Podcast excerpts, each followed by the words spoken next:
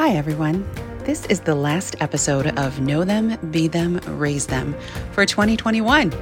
I'm your host, Carmelita Tu, and I'm so grateful to everyone who has listened, shared, left a review, etc. When I first launched just over three months ago, my goal was to provide content that answered questions that I have and kept me inspired as a mom to two tween girls. It's been a fun ride so far, and I hope you'll continue to join me in 2022. So, this last week of the year always prompts reflection on the past and goal setting for the future, right? It's everywhere new calendars, planners, best of 2021 lists, etc. I personally have been putting off thinking about it, opting to spend lots of time being present with family and friends over the holidays. But the other day, I was in a weird, restless headspace. I felt like I wasn't enough, to be honest, that I wasn't where I was supposed to be. Not quite sure if it was what was prompting it, but nonetheless, I felt bad because there are a number of marks I haven't been hitting. I'm not finishing out the year strong, as they say. I haven't exercised consistently for the past several weeks. I'm 110 days into a nine month road trip around the US with my husband and daughters, and I haven't done any in depth journaling about it for a long while. My photo posts have been lagging. We're over our gas and lodging budgets. Um, I also edit my podcasts at the last minute. One of my daughters also struggles with anxiety, and I worry about her, whether I'm giving her the right support, whether she's making any progress. And then I worry that my other daughter will feel resentful. I also didn't finish a biannual photo book in time for a Christmas delivery. I also don't have my website finished. I'm way overdue for my annual physical. This list just goes on and on habits I've fallen away from or that haven't stuck, or goals that I haven't yet reached. I kept stewing about all my shortcomings until, frankly, I got tired of hearing myself say all the ways that I failed. Does that ever happen to you? Am I the only person this happens to? Where you hear a story so much or you tell yourself a story so much that you kind of start to get sick of it? In any event, I reached that point and I started to let in some other thoughts about life, stuff I've read or seen or listened to that might get me out of this mental rut.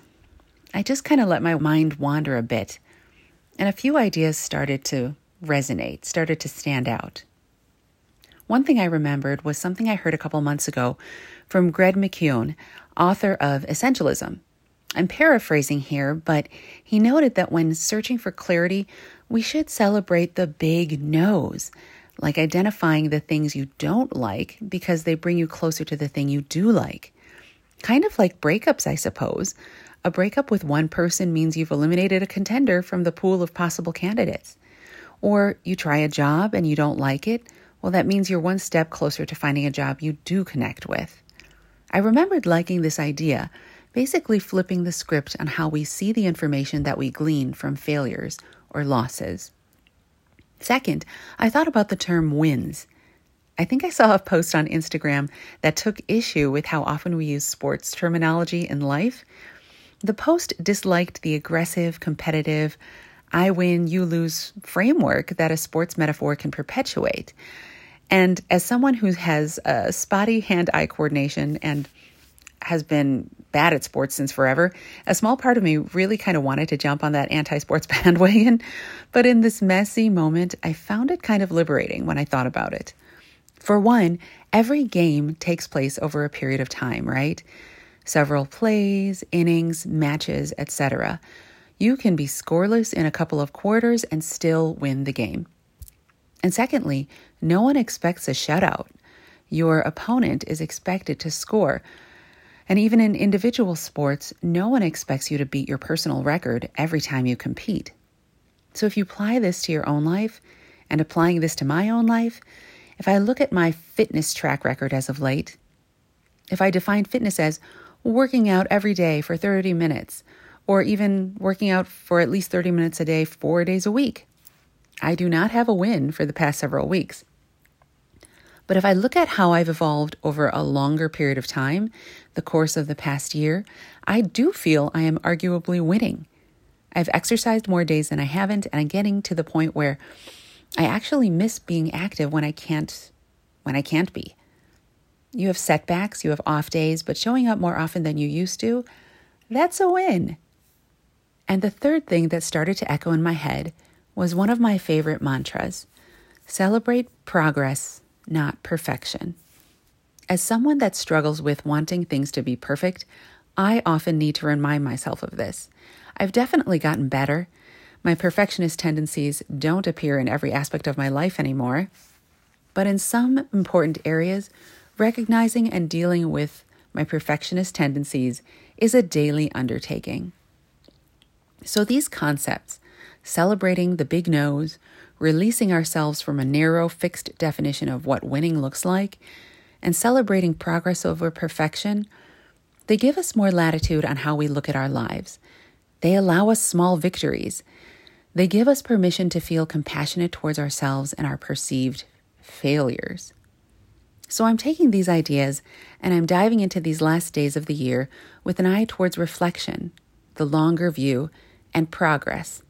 I encourage you to do that too, because I guarantee if you're listening to this, you're probably the type of person, the type of mom that thinks about the times you forgot to return someone's call over the thousands of other times you remembered or you're hitting so many marks in life, but maybe there's one area where you don't feel 100%, whether it's health, career, not having a creative outlet, etc., and that bothers you.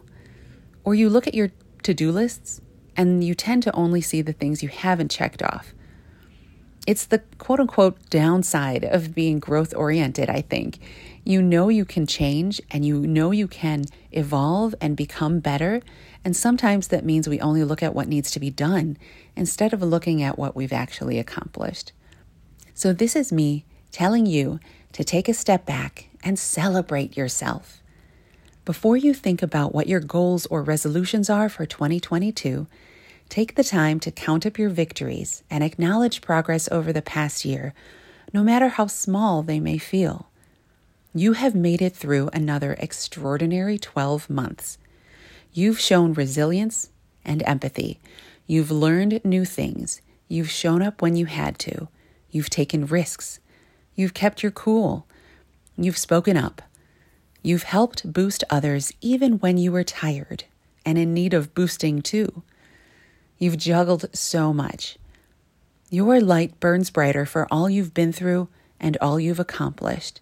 You're a beautiful human and a wonderful mom. Remember that.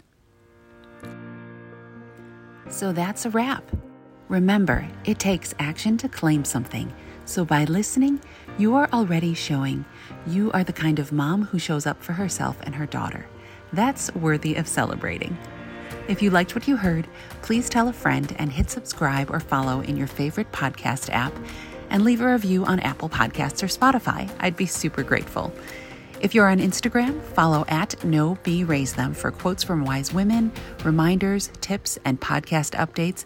And find me on Facebook as well, facebook.com slash Know Be Raise Them. Thanks again for listening. Cheers to you and the last days of 2021 and a new year full of promise and potential. And here's to strong women. May we know them, may we be them, and may we raise them.